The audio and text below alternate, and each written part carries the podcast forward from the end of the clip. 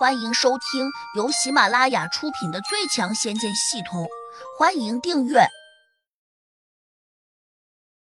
第五十四章，机关算尽害自己。转过街角，胡杨的手机忽然响了，拿起一看，是小婉打来的。胡杨哥，你快过来，我们这边出事了。电话那头。小婉的声音显得有些急切。你别急，慢慢说，到底发生了什么事？胡杨赶紧叫他先冷静下来。是这样的，我和昭君姐姐刚从商店里面买了衣服出来，有人就硬说我们偷了她的东西。这里很闹杂，你先过来再说吧，胡杨哥。胡杨连忙叫了个车，迅速赶到了百乐商场。胡杨刚走一会儿，一个留着山羊胡子的老头走进了鼎炉店。他一见店老板，就兴奋的叫道：“老弟，我这里有一件大好事啊！”店老板兴冲冲的对他说：“老李，我也有一件好事。”李老头饶有兴趣的问：“那你先说，什么好事？”店老板哈哈一笑说。今天运气不错，我终于把那个破顶炉卖出去了，价格还不差，卖了一千块钱。李老头瞪大了眼睛，急切的问：“你说什么？把什么卖掉了？”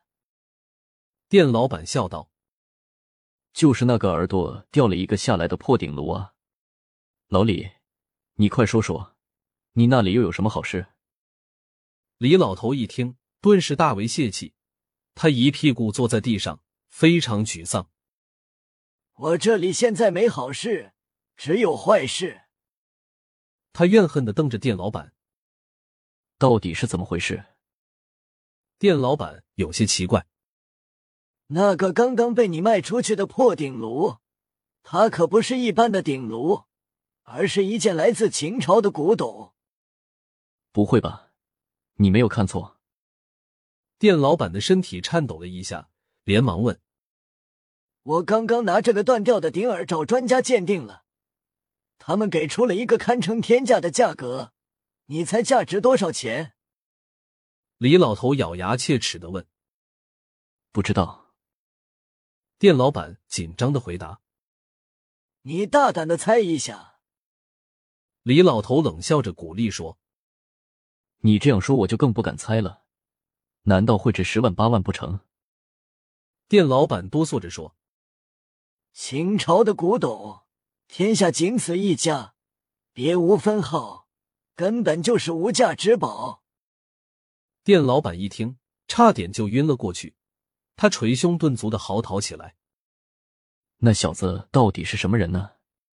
他怎么知道我这里有一件如此值钱的宝贝呢？”他会不会是那什么鉴定专家派来的？老李头一怔，咬牙切齿的说：“还真有这种可能，我现在就回去找他们算账。”胡杨赶到百乐商场门前的广场，那里闹哄哄的，均看着同一个方向，但胡杨却没有看见小婉和王昭君，打他的电话也没有人接。胡杨的心里有些急。赶紧找了个人问情况。有两个女孩被几个黑衣人抓到车上带走了。胡杨一听，立刻明白过来。看着情形，那些人刚把小婉和王昭君带走。他二话不说，抬腿就往那边飞奔了过去。但是街上车水马龙，已经不知道是哪一辆车把小婉和王昭君带走了。这时，胡杨的手机响起一个声音。他打开一看，原来小婉用网号给他发了一个流动定位。此时，载着他们的小车已经在好几条街外面了。胡杨只得又叫了个车，一路追了过去。半个小时后，小婉的位置终于停了下来。胡杨追到那里，才发现那是一片别墅区。此时还不到中午时分。小区保卫森严，到处都装着红外线摄像头。要想不被人发现混进去，看样子有些困难。胡杨冷笑了一声：“为什么要混进去？我直接闯不就行了吗？”想到这里，他走到门禁处，突然就翻了进去。门卫可能还没有反应过来，等到他想阻止时，胡杨已经跑得没有踪影了。此刻，小婉和王昭君早已经被人拖进了一座别墅里面。四个大汉分别抓住了他们两人，其中一人在喊：“抓紧一点！这个美女的力气很大，别让她跑了。”小婉大声的叫道：“你们凭什么抓我们？”一个穿着西装的青年洋洋得意的走过来：“不为什么，谁叫你这个姐姐那么漂亮呢？”小婉一听。顿时急了，连声说：“你们不是说我们偷的东西吗？原来你们居心不良，我要报警！”屋里众人都大笑起来，那青年更是轻视的说：“到了我家里，你怎么报警？小姑娘，你最好老实一点。等我和你姐姐成了亲以后，我们就是一家人了。”王昭君冷道：“谁会和你成亲？”青年笑道：“这可由不得你。”几个大汉七手八脚的把两人绑了起来。青年看着王昭君，不停的吞咽着口水，真漂亮！我从来没有见过长得这么漂亮的美女。你该不会是天上的仙女下凡吧？我昭君姐姐已经有男朋友了，等一会儿他会过来救我们。你要是不赶快把我们放了！他会把你们打得满地找牙的。青年仰头大笑起来，在这海滨城里面，还没有人敢打我。不信你就问问，我宋天宝怕过谁？旁边一个汉子附和着笑：“老大，这个美女的男朋友要是来了，正好把他的腿打断。他要是识时务，就赶快把女朋友献出来，不然我们就叫他有来无回。”宋天宝得意的伸出手去摸王昭君的下巴，王昭君扭头让开。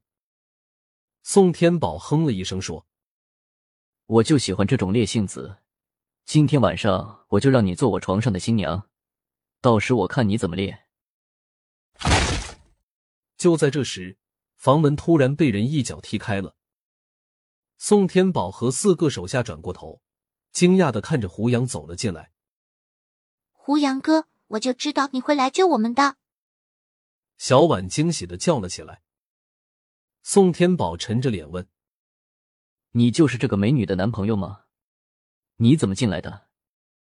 走进来的。”胡杨看着他，冷漠的说：“把人放了，你说放我就放，那我多没面子啊！”